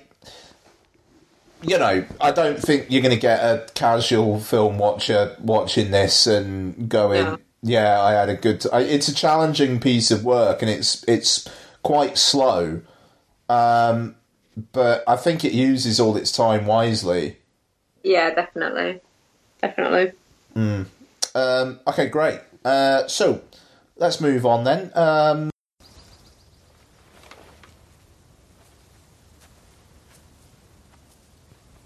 Harry Rawlings. He never mess with me, I never mess with him. We in different games. I always have respect. So why'd he hit me now? Well, I know why. Thinks you're setting your sights on something high, you're getting sloppy. Mrs. Rawlings, um, Jack Mulligan. I had the privilege of working with your husband a couple of times. He was a wonderful man. I'm so sorry for your loss. If there's anything I can do, please don't hesitate to ask. I'm not a hard man to find. And God bless. Steve McQueen's Widows, um, starring um, Viola Davis, Elizabeth Debicki, Michelle Rodriguez, Cynthia Erivo, Colin Farrell, and that bastard Liam Neeson. uh, so, um, Widows is the story of uh, some widows of some men who are killed in a robbery gone wrong, including Jon Bernthal, who literally must have been like, Steve McQueen wants me in his film. I'm in one scene for about a minute. Sold. That was yeah, weird. It is a little bit like that. It's, which is very similar to his role in a lot of ways in is it Baby Driver? Sure, yeah, yeah. He's not in that much either, is he? No. It's just that was so weird. Like I thought he was going to be in flashbacks or something, and it's just like, nope, nope. Uh, um, yeah. Uh, so yeah. Uh, basically, things gone wrong. Oh, uh, Brian Tyree Henry and Daniel Kaluuya are in it as well. I really shouldn't forget them. Um, so, through a confluence of circumstances, uh, the widows uh, have to try and get some money for a local. It kind of seems like a mob boss guy who's trying to become legit, or like a local he, cr- gang boss. I think he's a local gang boss who's maybe not trying to go legit. He's just trying to, to seem legit up the level. Yeah. It though because he, no, he when he, he says he, to Viola Davis about the money, he's like, "That was my ticket out." Yeah, but that's his ticket out. He literally wants to go. He wants to get into rather than it being a gang crime. He wants to get into just regular fucking yeah white collar bribes, legit crime, legit crime, not yeah. legit crime. Well, it is not legit. yeah, but it's it's just yeah ignored. Hmm. Yeah, yeah. Um, yeah, there we go. And um, the, the, the, the, kind of the gang lord is uh, played by Brian Tyree Henry, and his brother, I believe, is uh, Daniel Kaluuya, who is fucking terrifying in this film. Um, I thought he was properly scary, and that man has some range, and I respect him more and more, and I'm now very glad he got an Oscar nomination for Get Out because it kind of feels like he's going to do some interesting shit with that. Um, so, Mark, what do you think of Widows? Well, this is very much up my street and very much in my my wheelhouse uh, for, for, the type of film it is. I like these like crime, you know, nasty, seedier parts of, of, of places, films, and you know, it's it's set in Chicago, and Chicago has a very you know, it's made very aware that Chicago's a very big crime and corruption problem. Um, and it's a hell of a cast. I've always liked, I've liked everything Steve McQueen's done so far. Um, and of course, Gillian Flynn wrote Gone Girl, which is magnificent. Um, uh, and I really, really, really enjoyed it. But it, it, it, it, just missed something for me for some reason. And the thing is, it, it, it's a very, very, very good film. But I think it, it wasn't quite nasty enough for me. Really? Yeah, it wasn't quite nasty enough for me. The bit where he's getting those poor boys to rap and then he just shoots one of them. That's not nasty enough for me. Yeah. That was pretty fucking rough, Mark. It was. yeah. what's his face today? No, the thing is, everything with Daniel Kaluuya in it is nasty enough. But that he's supposed to be the nasty arm of. That I wanted more Daniel Kaluuya because, like Ian says, Daniel Kaluuya is terrifying in this. The wonder of when um, he the um, the guy in the wheelchair that he, he tips out. And that's he's, horrible. And he's See, that's stabbing nasty. him. Yeah. Oh, but, that's horrible. But the fact there's a Didn't there's like a, a magnificent moment in that, and I don't know whether it's whether it's Daniel Kaluuya's done it or whether it's the direction of Steve McQueen, whichever one's come up with it, it's a brilliant idea. The fact that he's trying to crawl down the, the bowling alley lane and Daniel Kaluuya just lays down in front of him is it's a really nice menacing shot, as fuck. Yeah. yeah. It is. It's not. Daniel Kaluuya's character isn't doing this to get the information out of it. He's doing it because he just enjoys being a fucking prick. Yeah. That bit stabbing him in the legs. Just, just like... to see if he's what is it? You really can't feel this, can you? It's like no, but he's still going to go fucking septic and have to get it stitched up, you prick. Um, there's, so there's there's that. I, I, I do like the the whole um, the whole element of the fact is that you've got the the three arms of, of, of crime. You've got the, the low end gang related crime of um, Brian Tyree Henry and um, Daniel Kaluuya. And then you've even got like the four levels of it. You've got the the the, the, the sort of the low end hustling of like Jacki Weaver and Elizabeth Debicki's character there, and then you've got the more organised crime element of, of what Liam Neeson's getting up to and his gang, and then you've got like you said the, the fucking the blue collar crime um, of you know Robert Duvall and, and those guys who were, who were just sorry White Collar, yeah, who were just very um, very brazen about it. And that's the amazing thing is how brazen it all is. It's just it's just known that these guys are just corrupt. It's just how quickly can they get away with it. Uh, and I thought that was it's it's a really good piece. And we often say, or I often say on the podcast, um, that, that, that things are too long and there's 15 minutes too much in movies. I, I, could quite easily watch another half an hour of this, and I think it would have it would have benefited the movie. Yeah. Um, if if there was more, if there was more there to it. Um, the acting's fantastic in it. Um, I, I, I, really like Daniel Kaluuya in it. I thought um, Viola Davis was fantastic, but saying Viola Davis is fantastic is like saying water's wet. um, th- there's that. Uh, I thought um, stole the show for me was uh, Elizabeth Debicki. She was really good. I, yeah. I, I think she's fantastic. Yeah, she's I, mean, cracking. She's magnificent. Um, and the, the fact that she so easily kind of falls into this life and can kind of just take it on with such a, a swagger mm. to herself. Oh, that it, fucking it, scene where she's buying, where she buys the guns. Yeah. Yeah. Oh, it's so good. She, she doesn't she doesn't panic or anything like that. She just she knows how to do it, and the, the, the fact that Michelle Rodriguez is clearly struggling, and she just goes, "Just give me here, and I'll sort it out." I know a guy, and it's like she literally does know a guy. um, and so yeah, it's all it's I think part of it is I was expecting something ever so slightly different, and I didn't quite get it. And it's not the film's fault; it's my fault for expecting something else that I didn't get. And I think on a rewatch, I'll go, "No, no, this this is exactly what it is," and, and maybe it's. It, it, I, I just expected something different. You need to understand that you are the asshole, Mark. Oh, I, I, I understand that pretty much ninety nine percent of the time. Yeah, um, I, I am fully aware that my issues with this film are me, not the film. Uh, I mean, Becky, what do you think?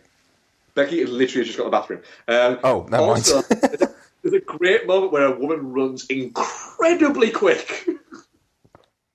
Mm. Like really quick that made me actually in my seat go, fucking hell. uh, so, so what do you think, Ian? Yeah, I mean, I. I really, really liked it. I agreed. I, I, there's not quite a knockout punch for me. Um, I, I think that might come down to Viola Davis's character, not not the performance. I want to say, and I, I like literally her whole arc is paid off in the final shot of the film. And I don't think that was enough. I mean, it's a great last shot, but it's like she's a bit of an asshole throughout the entire thing. And she never yep. really gives any hints of caring about anyone at all and then it's a big it's kind of like a big reveal at the end that actually she did care and yeah it i it'd be interesting to rewatch it to kind of see signs but i'm i'm a little unsure whether they'd actually be there or not. And like i say i think she's very good and there are great moments um but yeah i it's weird that this is a film with a strong black woman in the, the central lead role. And it's not just it's not just us who have done this. I've i've seen it from quite a few other like sources as well the standouts seem to be the white woman who's to the side of her and the the black man who's the bad guy. But I think part of that, though, I can see your point on that. I think part of that is, like I say, it, it's not news. Viola it's been fantastic. No. You kind of you, you, hmm. kind of look at it and you go, "Well, we know Viola Davis is, is fantastic and she's she's great in it and she she's her, her the way that she can switch emotions is, is, great and you know one of the standout scenes is when she figures out that Liam Neeson's behind that door and you look at it going, open the door, open, the door, open the door, open the door, open the door, open the door, and she doesn't. And it, it it's majority of movies would open the door, mm. and then you get the the scene of it. There's a cinematic um, piece to it. We get the scene of him appearing, and it's like, and he thinks of it as this big surprise. It's like, no, we knew. She fucking knew as well, dickhead. You're not the mastermind on this. She is. Mm. Uh, and that's. She get to get the one up on him. She get, get back at him. You know, which I think is. It, really it, fucking happy when she killed him as well. Oh, I was, yeah. And I think. Fucking bastard. there is that to it, and it is. I think what we've got. You know, nobody's mentioning Robert Duvall. Robert Duvall's very good in it as well as just a shouty, cantankerous old man who's losing it a little bit. He's a piece of shit. Yeah. But it, essentially, he he is. You know, if because I've seen a few things that said he's a bit too OTT and everything like that. It's like, really, really, have you seen who's president? And you think he's OTT in this, and unrealistic and a caricature? Mm. Have you seen who's president? yeah. I mean, yeah. So uh, Becky, I asked, but you, had gone to the toilet. What did you think? I didn't go to the toilet. I took Isabella Charger. Don't you be casting aspersions on that? Well, but you use the bathroom yeah. occasionally. Yeah. um, yeah, very. I mean, very similar. It's it, it is a really good film. Tonally, it's a bit odd at times. Um, I feel like the, the, there's there's points in it where they're having a nice, rational, civilized conversation between them, the the women, and then all of a sudden everyone's shouting, and it's like, well, that that escalated quickly. Um, so there's there's a few odd bits, and and like Mark said, it, does it does feel a little bit like it could have done more with its time. It it seems to skim over a lot of stuff. Um, I think partially because it's it's obviously like it's kind of a heist movie type thing, but there's no. Traditionally, you get the planning process, and that's all done for them. So it all just kind of it feels a little bit like there's not a lot to it. Really, they find a notebook, they do a thing, but it's it's what obviously the other stuff that goes on around that is is what makes it good. But plot wise, I don't think it's hugely strong. I think I think it, it, it, tricks you into thinking that it, it's a heist movie, and it's not. It's actually kind of a political drama. Yeah. Yeah, I think that is the the interesting fact of it. Um, mm.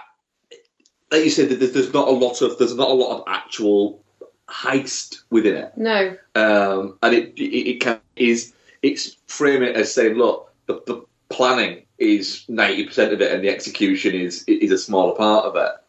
Um, I feel like in, in most heist movies, something goes wrong and then they have to like pivot. They, they do have a pivot. Daniel Kaluuya fucking steals the what is it, and then they just go fuck it, we're just gonna fucking drive a car at the back of them. Oh yeah. Um, and that it's. Oh my god, that bit's brutal as well. I've forgotten about that. I, I, I really like that shot as well. Sorry to interrupt. Just like when he's listening to his brother's political speech, and you see the headlights in the background. Just yeah. Coming, yeah. coming up. That was brilliant and it's a long shot as well. Yeah, yeah. You can see the ages, and you're thinking, "There's somebody in that car.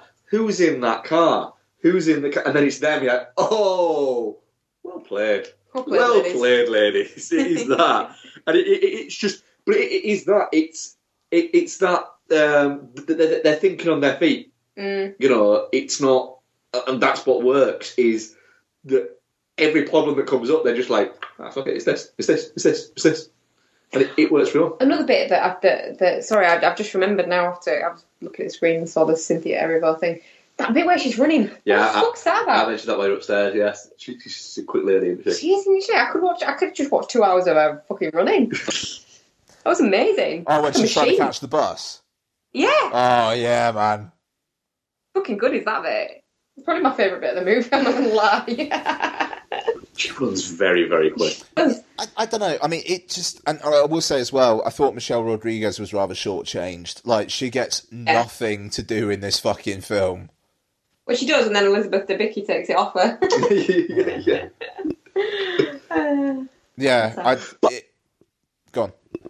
Uh, there's an element of that uh, of, of Michelle Rodriguez constantly always plays the the badass in things that maybe she wanted to play the more wholesome. the mum who owns a dress shop. That where she's Mexican, there's a lot of quinceañeras around that region, isn't there? I don't know. Is it set Chicago? Yeah. Yeah. Yeah. It's yeah. It's it's a it's a classy looking dress shop she's got going on, isn't it? It's it, it literally is for Well, yeah. the quinceañeras. Um, But, but it's odd. It's odd seeing her do that. It's like she's. It, it feels really out of character for her, and she doesn't seem comfortable doing it. Do you know what I mean? Mm. Yes. Doesn't suit her. No. Yeah, I. However, the, the Nikki did suit her being a badass. Yeah, she she used what she had well. Yes, she did. She's a striking woman, isn't she? She is She's so fucking tall. Six two. Is she really? She is really six two. Yeah. It's that bit where she gives. Is it Viola Davis that she gives a hug, and I just w- leant over and whispered to you, "That lady's really tall." Very tall. I d- yeah, I don't know. It just it it kind of slightly seems like a big prestige film that's going to somewhat come and go. yeah. Yeah, it, it, it does feel a little bit, a little bit like that, which is a shame because it, it is a really. I, I think a little bit. I think the marketing hasn't helped it. I think you'd probably agree. It's not. It's not the movie you were expecting. It's not No, as good that- as you were expecting. it no, it's not. I know. It, I, I, I, don't, I don't agree with that. I think it's not the movie I was expecting hmm. because the because the marketing and everything like that makes it out to be a heist movie. All right, let me rephrase. And then that. when you get there, you realise it's actually it- it's not really a, a it's not the heist movie it's telling you it is. Mm. It's something different. So let me rephrase. It's not not as good as you thought it was going to be.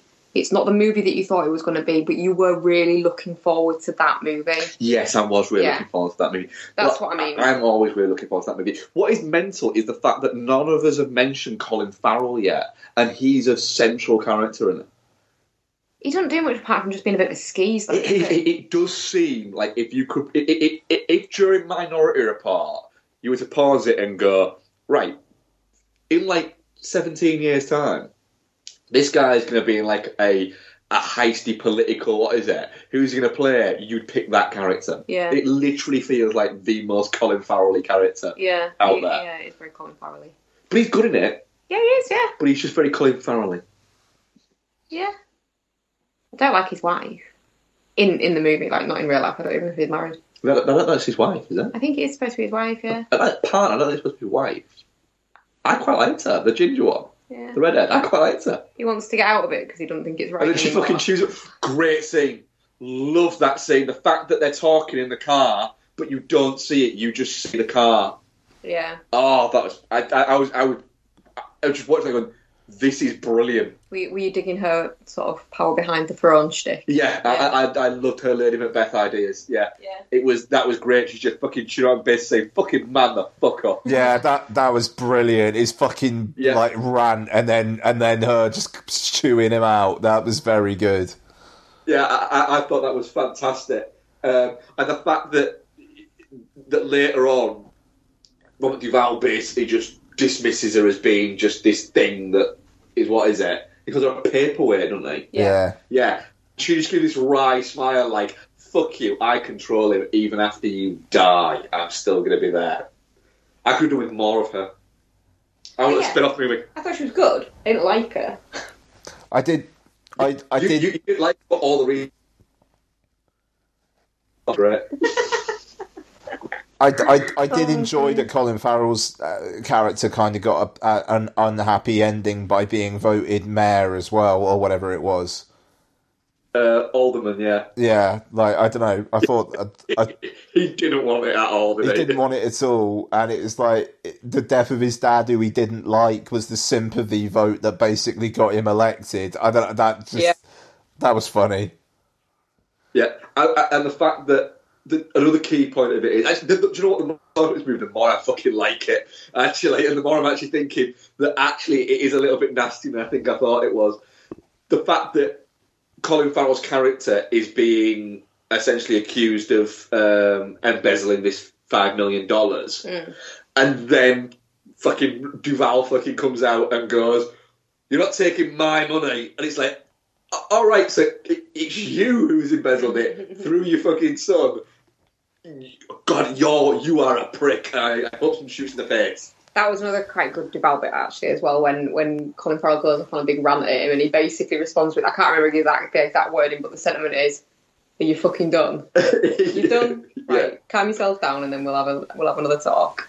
Yeah. I think he actually tells him to put his toys back in the pram. He does, he? yeah. Yeah. Pick your hmm. toys up and put them back in the pram. Yeah. Tell your paperweight to to ring up Hillman, tell him he's back in. Uh, yeah, and then just basically gets up. Yeah. But then there's a really great bit of, he, uh, when he goes back out of Viola Davis there, he goes, Who are you? and points at her, and she says who he is. And he's like, Oh, right. And he's, Colin Farrell comes out and says, Oh, I can't see you right now. And he goes, No, you can't. She's head of the teachers' union. yeah, just yeah. the fact that Robert Duvall, he's both like, kind of like definitely past his prime, but also like has authority. It's it was an interesting character, and, and, and even though fair play, he does look old. He does. I mean, he is. He's how old is Robert Duvall now? He is eighty-seven. I still think I still think Robert Duvall yeah, amazing. I still think he's a very underrated actor. I don't think he gets talked about anywhere near enough. And what has he won? Two Oscars. Hello?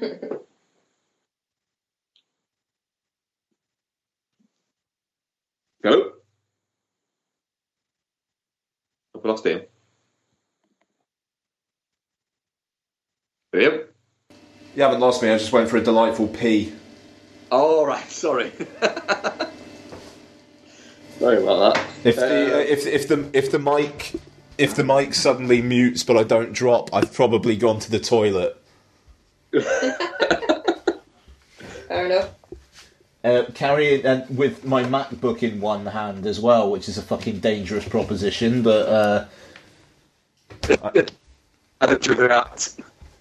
I managed to pull it off. You know, it's all good. Yeah, I, I, I, I do wonder if there's a if there is a director's cut of this that is another twenty five minutes longer. I'd have a crack at that. I would happily have it if this movie. If, if yeah, if this movie came out on uh, iTunes and you could buy this version or you could buy a version 40 minutes longer, I'd buy the 40 minutes long one. Yeah. I could absolutely spend another 40 minutes in that world. Definitely, yeah. I, I, I do feel like the, the other thing, it's a very, very enjoyable movie. It's a very good movie. I, I feel like it could be better fleshed out. Mm. It, I could I could have definitely done with more Erivo and more Rodriguez. Yes, it, it like Debicki. It kind of feels like her character is fully her arc is fully played out from start to finish. It feels like Davis is as well, but those two, that I don't know. There does feel like there is just something missing there. More there, certainly, yeah. So I'm definitely not showing it. Oh yeah, I'm starting to like. Oh, right, okay. Widows or Windows, as I accidentally put it on the poll. You dumbass. Yeah, I am a dumbass on that one. My bad on that one. Um, definitely not shit. A hundred percent. Fucking I, I, hell. Ever had that? No, I don't think we have how many votes? Fair few, well, uh, actually. Twelve votes, so okay. yeah. Yeah, yeah. Ah, damn, you didn't see that one, did you? he was too busy mocking you. Yeah, fair point. Thanks for that, Bex. I had a small victory there. A small little victory against Dan, who doesn't listen anywhere, and then you took it away from me. He made it funny. So yeah, I think uh, I think we're pretty much covered with those, have we? Yes. I've been right. So we've got a couple of questions. He's peeing again. You peeing again, Ian? No. just quiet. Just reflecting. I'm, I'm just listening to you two. right, I've been I've had a very busy day at work. I've been absolutely racking my brains on two of these questions, and honestly, I I can't give an answer to these. Which one? Which one? What are my questions? Um, okay, so oh, the first one. The first. I haven't seen these. Okay, so we'll do the ones I can't answer first, and you can answer them, and I'll have a think about it and answer them next week. Um, so Thomas Deja at Nocturne Tom Deja. Um, you can assign one director to direct. Uh, you can di- assign one director to the next entry in one franchise. Who do you choose to direct what and why? Uh, Kathryn Bigelow Bond. Oh, that's a good nice. shout. I think it's about time uh, with a female director for, for, Bond. I think it'd be a good slant to go on it. Uh, I think it'd be a good slant to introduce a whoever the new Bond is going to be. Um, I don't think it's because it's, it's nice to get a female voice on it. I don't think Kathryn Bigelow would appreciate being referred to as being a female director. She's just a very good director, and she makes great action films, and she makes she's been one of the greatest action films of all time. Um, what Point Break, um, and I think it's a world she could she could really add just a great eye and a great voice to. Very good, Ian. I want David Cronenberg to uh, do a Silent Hill film I'll never watch. Ooh. Oh fucking hell! Nice. Yeah. Oh god, I'd, yeah. I'd watch the shit out of that. We'd be seeing it at the cinema like five times. Yeah. Oh, fucking! I, I want that movie. Is he friends with Vin Diesel? Well, I don't know. He could be. Vin, Vin, Vin, mate. If you know David Cronenberg, could you just suggest that? You could even produce it. Yeah, you could. I mean, you, he could be Pyramid Head. You could be, you could be Pyramid Head. Oh my god! There you go, baby. Excellent. Right, when that gets announced, we're taking credit. Yeah. Um. Okay, so we'll just take co-produce. We don't need executive. So Rick Kidd at Rick J Kidd, hello again. Um, a lot of great performances in Widows with Daniel Kaluuya looking like he's having a ball in his role, which alas will probably get forgotten. So who have been the great sidekick slash henchmen slash henchwomen roles slash performances which don't get the credit they deserve? Oh, that's a good question. That. Yes, I've been fucking racking my brains on this all day, and I couldn't. I, I haven't been able to give it enough thought. Oh, that's a good question. That. That's a really good question. Any thoughts, Ian? Hmm. I haven't seen these questions either, so I'm. Uh... Uh, there's, there's some really obvious answers to this that I can't think of. It's just ones that don't get the attention they deserve. Justin Long, Die Hard 4. oh, fair enough. I'm going to come back to this next week with you because I actually really like this question. Yeah, it's good, isn't it? Yeah. Okay, and then the last question Steve Dixon at The Great SD. If you had to build and run your own cinema, what would you do? What type of films would you show and what rules would you enforce, etc.? Keep up the good work with the shows. Always a good listen. Thank you very much. Um, films that make money, and the only rule would be no sex in the champagne room. um, again, I would, I'd, I'd, probably show the same kind of films that every cinema shows. It wouldn't be like elitist, but the, there would be a fucking hard and fast rule against talking, eating, using your phone, rustling bags, or any of that shit in the screenings. They would be policed, and anybody that broke the rules would be thrown out and banned. I fucking hate talking in the cinema fucking hate it when you're all involved in like watching the film and then a light flashes up because someone's turned their phone over next to you. Fucking hate the bad behaviour that you get in cinemas nowadays. So it would just be, it'd be like a fucking police state. I, I, I, I wouldn't go down the what is it? I, I would run an arsehole cinema, just a cinema for just a cinema for people who think they're better than everybody else, just outright fucking pricks. It'd just show retro screenings and fucking just just like stuff that you go that, that, that not that many people are going to go and see, but I want to watch all that. But I'd also show just shit I like. So there'd be like Scream Three, and just be like just mad shit would be on. Just that one Arnie movie that you just like. sabotage, yeah. yeah, sabotage once a week. sabotage Tuesdays, where literally it is just that rolling. You can just fucking buy a ticket just go in whenever you want, and it's just fucking it just it just keeps going. Yeah. Over and over again, over yeah. Over again. The fucking doors open to the doors fucking closed. Sabotage Tuesdays, right? And have like fucking Pauly Shore weekends. It'd, it'd be mental. It'd be a fucking weird cinema. But it, there would be, yeah, rules of no phones. And what happens is you get taken out and you get chastised in front of people that are queuing. I like the idea of the. Oh, and and stop pointing your fucking. I am going to point a finger at you, right? I said this to the cinema the other week, right? I've been going to the cinema since I was like six. I've been going to the cinema a lot. Who do you used to go with? Since a lot on my own. Yeah. A lot. You know, between the ages of like eleven and like fifteen. A shitload on my own. Mm. A couple of times a week, right? Now, mobile phones only came into prominence what Oh, ten you years ago. This, don't you? This absolutely. So ten years ago, right, mobile phones came into prominence, and only recently, I would say four or five years ago, have you been able to use a torch with relative ease on your phone. At no point, right, did I ever see before that somebody bring a fucking flashlight. How did they find their the- back? It's the fucking alphabet. How did they find them? There's a picture of where you go outside.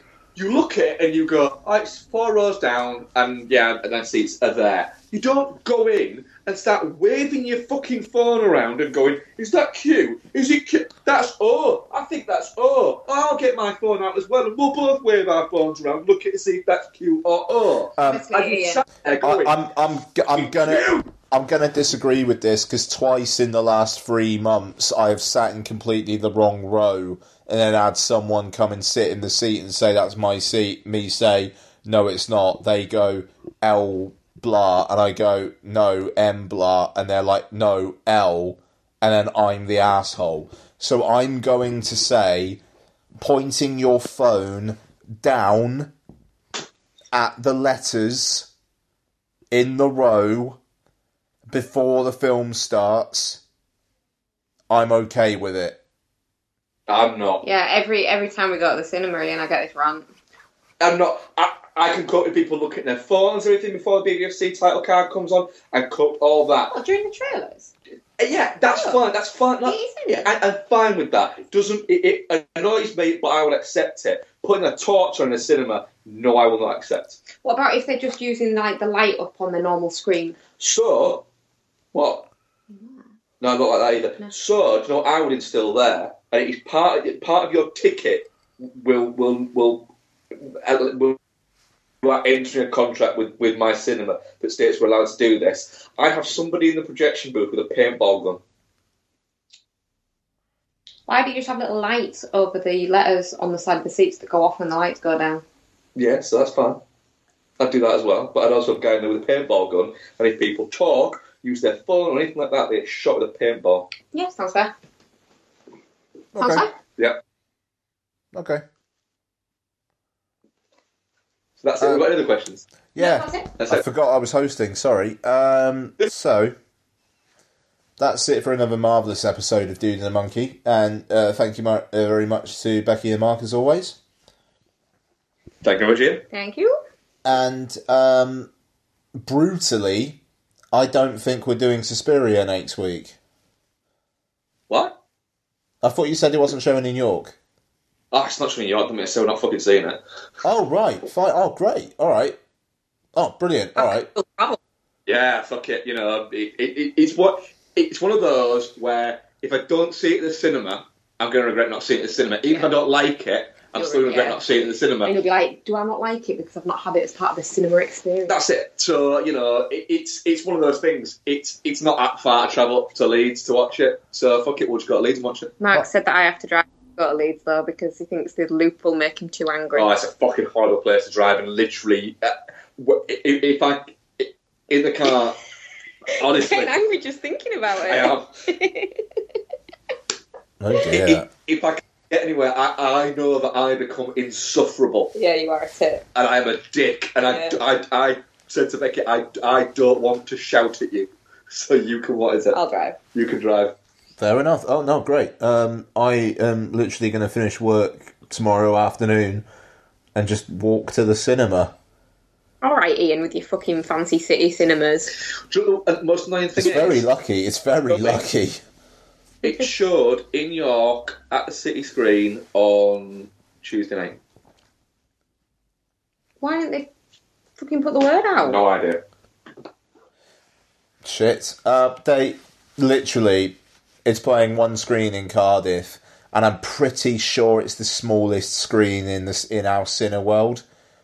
Because uh, I have don't think I've been in this screen since I saw Scott Pilgrim versus the World for the third time, like just before it left cinemas. So it's screen wow. one in the Cineworld, and it's fucking tiny, and there's only two showings a day. And I almost get the feeling that Mubi, when they negotiated the terms, were like, yeah, if it doesn't do anything over the weekend, feel free to pull it the rest of the week. You know, it, it kind of. I, I can't believe that they actually got Cineworld playing this film based on like the word about it. Um, I feel but, like there's been quite a quite buzz about it though. Like I'm really, I'm really shocked that not one of the three cinemas that we've got in York is playing it. I'm very shocked that one of the three cinemas in York is not playing it. Especially, I mean, especially City Screen. Mm. I mean, the people that run it aren't exactly fingers on the pulse, are they? But I don't know. It just seems like their kind of customers would like that. It, it, it will end up being at City Screen, but it's been a couple of years' time. That's just fucking stupid. But I'm just saying that's what it'll that, That's the thing. It's like the uh, the art the art house in Cardiff chapter. They've got it from next Friday, um, mm. and yeah, even though like the Mubi Go app only lets you do it for like the one week. So if I wanted to go and see it there with Mubi Go, I wouldn't be able to because it, it, it's not playing. Like I'd have to go to Bristol um, which is shit. But hey, it's playing the Cineworld, so that's all right. Um, it is worth saying if any views in the country are seeing it, you'd be able to use Mubi Go to see it this weekend for free, um, which is nice of them. Uh, but yeah, we'll see. Good luck to Mubi. It's their largest release ever, and we'll see how it plays out. Um, I'm worried I'm nervous. Like the prospect of it being two and a half fucking hours long is really making yeah. me nervous about it, to be honest. But we'll we'll see what happens. So yeah, we'll do Suspiria. Think we're going to do Ballad of Buster Scruggs. Yeah. Um, we'll talk about Other Side of the Window and They'll Love Me When I'm Dead. Are we doing Outlaw King? Yeah, I think we are doing Outlaw King. Bumper, bumper, bumper. I don't know how bothered I am about the story of Robert the Bruce. He's supposed to be very good. Okay, I mean, we, we can do it in what we want. It's no, no bother. We got enough stuff to talk about in the main review, so. All right. You watch it. You don't tell me what to do, bitch. I know, I wouldn't dare. and on that note, um, those those two are going to go for a drink. Um, I'm gonna clean the hamster yep. out. Nice. And then I think I'm probably going to play some drunken Mario Kart online. Nice. Because oh, you want to crack out Lottie's Pikachu game and get get that played before you give it to Christmas. But very quickly then, before we go, uh, I take it you guys talked about Detective Pikachu. Yeah. Oh, I yeah. fucking can't wait. I am so up for that film. I, the moment when he jumps at the mime and hits the imaginary window, I fucking howled. Donna was I, very, very, very, very pleased with that moment. Yeah. I, I howled so hard. I was watching it on my phone in the car while waiting for Becky to come out of work that I nearly went and showed it to some random people so that I could show them how funny it was. You're a strange boy. Yes. So now on that note. oh no, indeed. Uh, all I've got to say is pika pika. Pika pika. Love me, love me, love me. Say you do.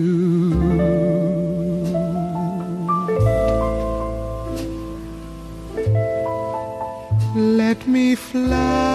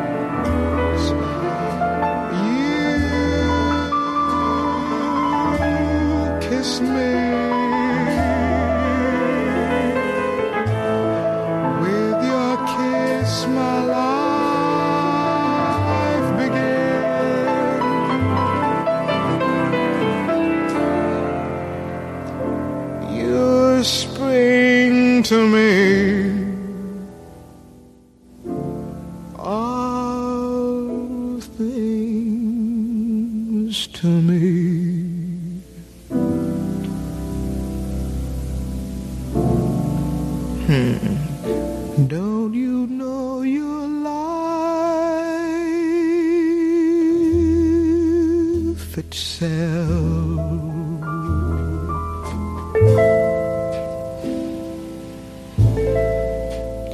Like a leaf clings to a tree.